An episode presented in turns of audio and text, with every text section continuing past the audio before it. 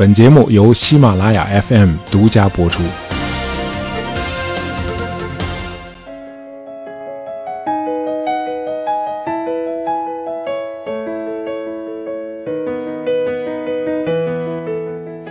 有这么一对夫妇啊，他们生下的第三个孩子是一个先天智力迟钝的女儿，啊，这让这两口子感到非常的绝望啊。但是他们深深的爱着这个孩子，不愿意和他分离。那在有人建议他们把这个女儿呢送进养育院啊，两口子拒绝了。父亲说啊，我女儿不是自己要求来到这个世界的，我们应该尽一切努力使她高兴。在这个女儿短暂的一生中啊，父亲是唯一能使她开怀大笑的人。父亲经常拉着女儿的手啊，绕着家里的院子走，抚摸着她的头发，啊，并耐心地给她讲她能听得懂的事儿。那么，在这个孩子开心的时候，他也会发出一些近乎清晰的声音啊，像别的孩子一样笑。呃，父亲呢，尽全力保护女儿，不让别的孩子欺负她，因为女儿的痛苦是很复杂的。他与别的孩子不同，但他又不知道为什么他与别的孩子不同。那么这两口子呢，害怕他们去世之后啊，没有人能够保护这个孩子，于是呢，就用父亲的这个版税收入设立了一笔托管基金啊，以保证女儿日后能够得到适当的照顾。很遗憾，这个女儿在十九岁那年死于肺炎。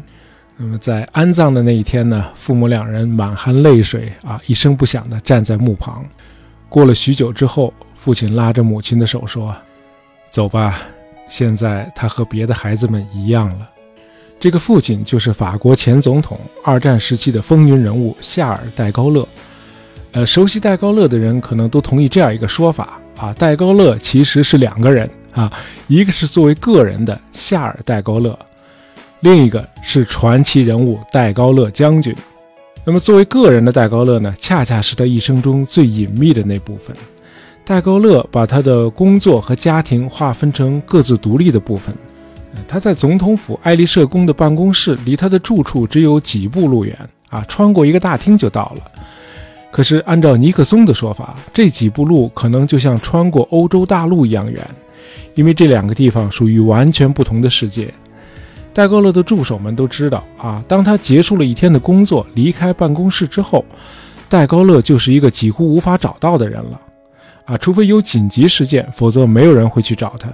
那么，同样，在他聚精会神地致力于国家大事的时候，他的家庭也从不打扰他。啊，这种公私分隔的方法让戴高乐保持了一种平衡。啊，工作和家庭在他们各自的领域里都是第一位的。那么，了解现代史的朋友们都更清楚，戴高乐的另一个形象就是风云人物戴高乐将军。那说他是风云人物，是因为他曾两次把法国从灾难中拯救了出来。好，那我们从头说起。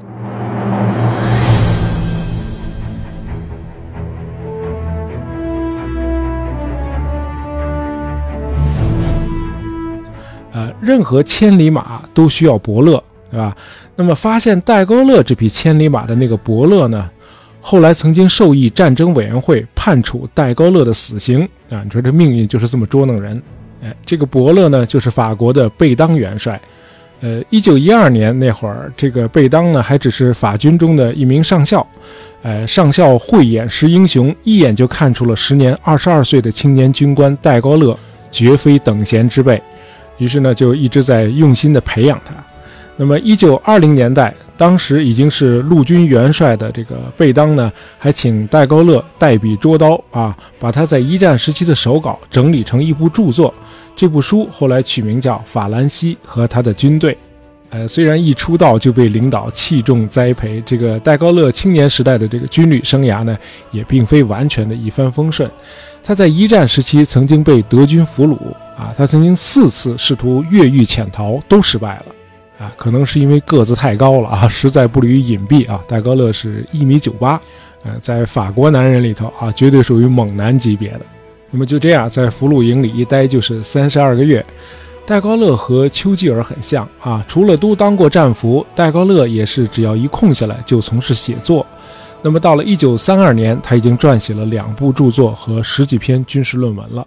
呃，一九三四年，戴高乐在一本名为《建立职业军队》的著作中啊，概述了他的现代化战争理论。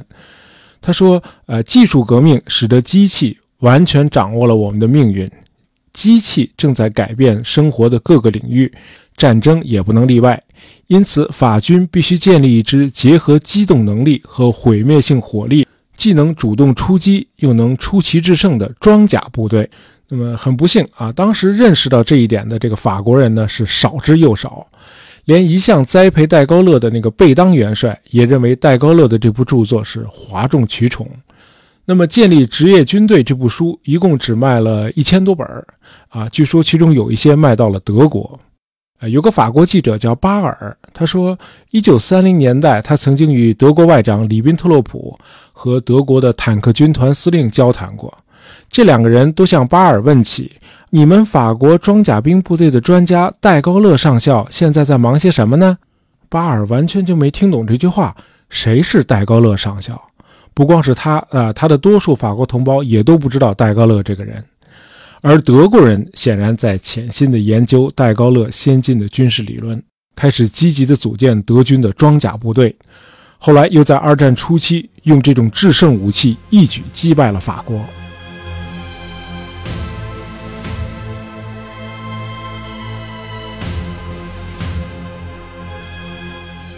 一九四零年的初夏啊，德国 A 集团军群的装甲部队在古德里安的率领下，像镰刀一样横扫法国北部。啊，它的威力和速度令法军闻风丧胆。呃，当时法军有九十四个陆军师啊，是欧洲数量最庞大的陆军。同时呢，还有与之并肩作战的英国远征军，另外还有耗资巨大、号称是固若金汤的马奇诺防线。但是这一切都没有能够挡住一路穿插的德军装甲部队啊！德军的法国战役是从五月十日开始打起来的，那么到了六月初啊，一路败退的英法联军完成了历时九天的敦刻尔克大撤退，啊，英军撤走之后，古德里安率领德军装甲兵团挥师南下啊，犹如无人之境，十天里就俘虏了法军二十五万多人。那么六月十日，也就是德军到达巴黎的前四天，法国政府逃出了巴黎。这个时候，已经晋升为准将的戴高乐被法国总理雷诺啊任命为战争部副国务秘书。而雷诺和戴高乐这样的主战派在内阁中只占少数。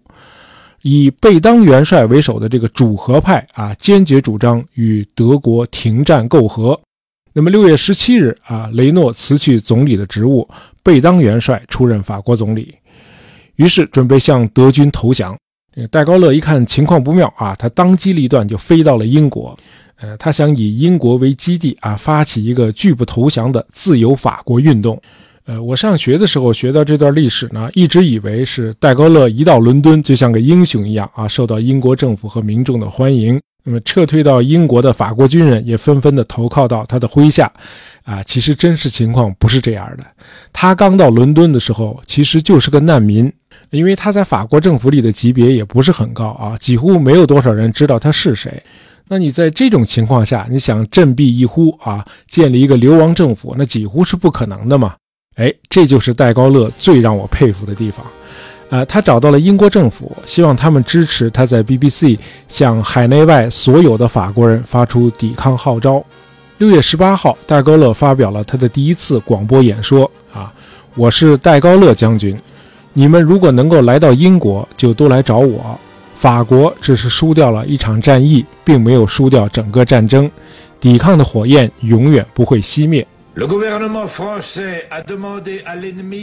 À quelles conditions honorables il pourrait cesser le combat.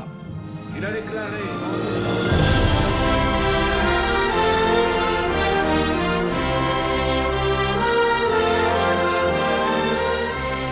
从此，这个广播就成了他与民众沟通的唯一渠道啊！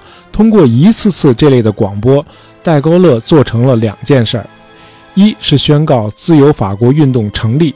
啊，虽然在第一次广播的时候，这个自由法国运动只有他一个成员，啊，你像这个戴高乐那会儿没有声望啊，没有背景，没有资源，他什么都没有。可是到了七月底，他居然已经召集了七千多人了。那么戴高乐做成的第二件事，就是他通过无线电广播创造了一个戴高乐将军的形象。从此，夏尔·戴高乐就变成了戴高乐将军。甚至到了战后，他也一直在维护戴高乐将军这个法国救星的形象。那么以至于后来呢，他还经常用第三人称来称呼自己。他不是说我怎样怎样，而是说戴高乐将军怎样怎样。戴高乐后来解释说：“啊，我发现，在别人的心目中存在着一个叫戴高乐将军的人，而这个戴高乐将军几乎是一个与我无关的、完全独立的人。”哎，就是说他自己创造了这个历史人物戴高乐将军。那么慢慢的，这个戴高乐将军在人们心目中已经完全抽象化了，某种意义上说也完全神化了。戴高乐将军成了法国的化身。当然，这个造神过程呢不是一蹴而就的啊，需要时间的积淀。呃，其实这个自由法国运动刚成立的时候，在国际上非常的孤立，啊，只得到英国一个国家的承认。世界各国，包括蒋介石领导的中华民国，几乎都一边倒的只承认那个贝当元帅领导的法国维希政府，啊，认为那才是法国的合法政权，啊，我们简单介绍一下这个维希政府啊，呃，一九四六年六月二十二日，德法签订啊停战协议，那么法国北方领土大约占法国总领土的五分之三，啊，由德军占领。而南方领土呢，成为所谓的自由区。那么贝当元帅呢，在这儿建立了一个所谓的法兰西国啊。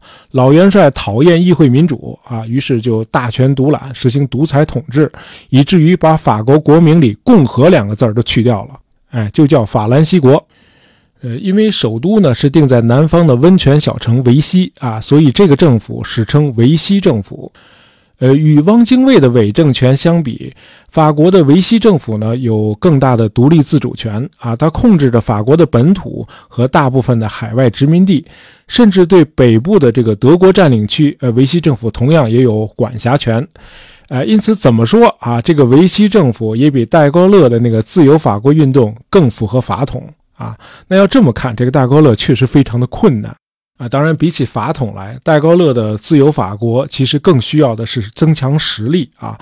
戴高乐把目光转向了非洲，那么在他的感召下啊，乍得、喀麦隆这些法属非洲殖民地也相继归附了自由法国。到了一九四一年的六月啊，自由法国的军队配合英军进攻了叙利亚和黎巴嫩的维希法国军队啊，并且取得了胜利。那么与此同时呢，法国本土的抵抗运动组织也纷纷建立起来了。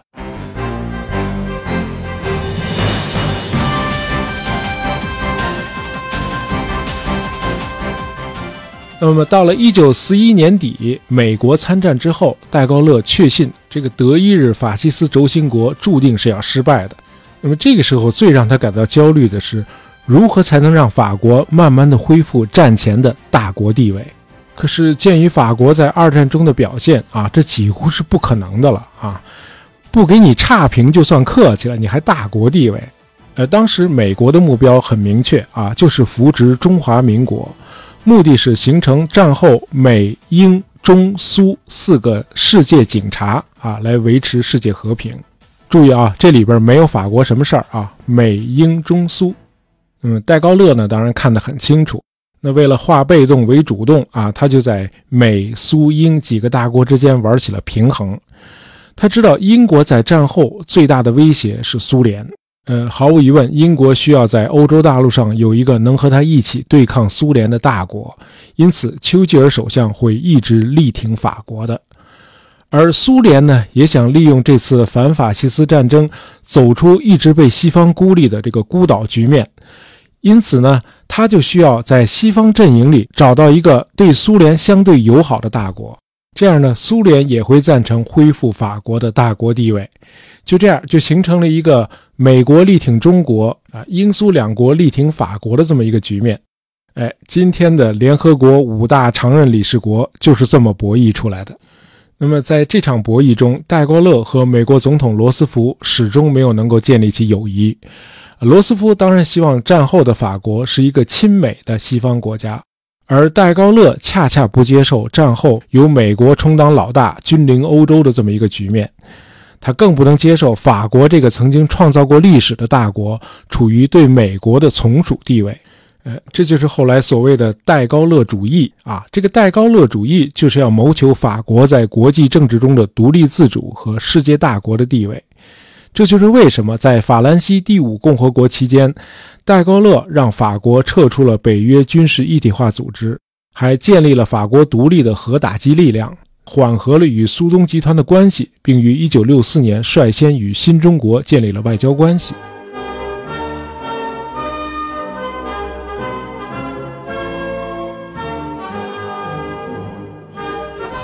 好，有朋友可能会问啊，什么叫法兰西第五共和国？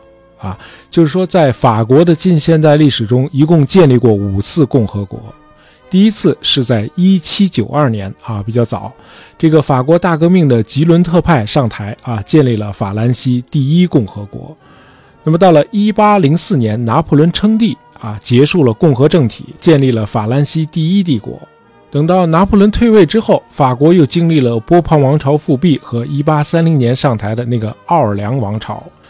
然后，一八四八年又爆发革命，奥尔良王朝被推翻，于是建立了法兰西第二共和国。等到了一八五一年，拿破仑的侄子路易波拿巴发动政变，第二年他又称帝，自称拿破仑三世。这样，第二共和国就寿终正寝了。拿破仑三世建立了法兰西第二帝国。结果不到二十年，拿破仑三世在普法战争中战败被俘。那么法国人民推翻了帝制，于一八七零年建立法兰西第三共和国。啊，这个第三共和国时间比较长啊，一直到一九四零年六月结束。哎，就是咱们刚才说的贝当元帅与纳粹德国媾和，于是第三共和国就被傀儡政权维希法国取代了，直到战后。呃，一九四六年六月初啊，也就是战后的整整一年，那么戴高乐辞去了法国临时政府总理的职务。同年十月，法国议会通过了第四共和国宪法，宣告法兰西第四共和国成立。啊，这个第四共和国，咱们多说几句啊，因为正是由于他的崩溃，迫使戴高乐在在野了十二年之后再度出山，又一次拯救了法国。呃，我们知道这个议会民主，它最理想的状态就是议会里有两个相互竞争的大党，比如在英国就是保守党和工党啊，在联邦德国呢就是联盟党和社民党。那为什么两个大党的这个格局最好呢？因为一旦某一个大党在议会选举中取胜，赢得的议席如果足够多，那他就可以单独执政。如果稍微差一点他也可以拉上一两个小党联合执政。那有了这种格局，你的对内对外政策就比较容易通过，因为你在议会里是占多数的。那这样呢，政府的效率就比较高。而法国从来没有达到过这种境界，法国国民议会永远都是小党林立啊，哪个党都无力在议会中取得多数议席。那结果就只能是一群小党在那儿啊扯皮内耗，那么什么事儿都做不成。这个时候又赶上对外殖民战争一再的失败，嗯，法国无论是在越南，还是争夺苏伊士运河，还是镇压阿尔及利亚独立运动，都搞得灰头土脸。那这样军费开支就越来越庞大啊，最终导致政府出现财政危机。呃，可以说这个殖民战争导致刚从二战中缓过劲儿来的法国再次元气大伤。这个时候的法国就需要有一个强有力的政府来帮助国家走出内外交困的局面。于是，1958年，戴高乐重新上台，他主张在法国建立强有力的总统制，啊，以赋予总统更多的行政权力，彻底扭转法国的这个政局混乱的局面。那么，这年十月，法国议会通过了一部新宪法，确保了总统与议会并列的权利。这样，法国就进入了第五共和国，啊，一直到今天。那么，作为首任共和国总统，戴高乐与以往一样，仍然致力于独立自主的法国外交。呃，当然，这个理想呢，是常常要向现实低头的啊。法国确实曾经有过世界大国的伟大历史，但是战后的法国，它的经济和军事实力只相当于美国的一小部分，这就很尴尬了啊。意大利总统萨拉加特曾经说过这样一句话，来形容戴高乐的法国大国梦。嗯，他说，戴高乐是一位诚实的好人，但是呢，他也像一个照镜子的女人，他又想照镜子，又害怕看到照出来的模样。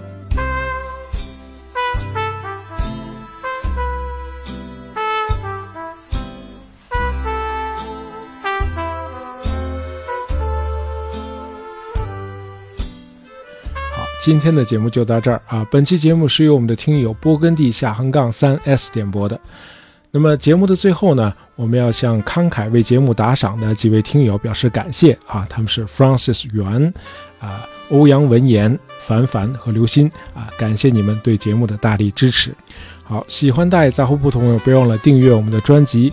当然，希望你能够在朋友圈里推荐一下我们的节目啊，谢谢大家，再见。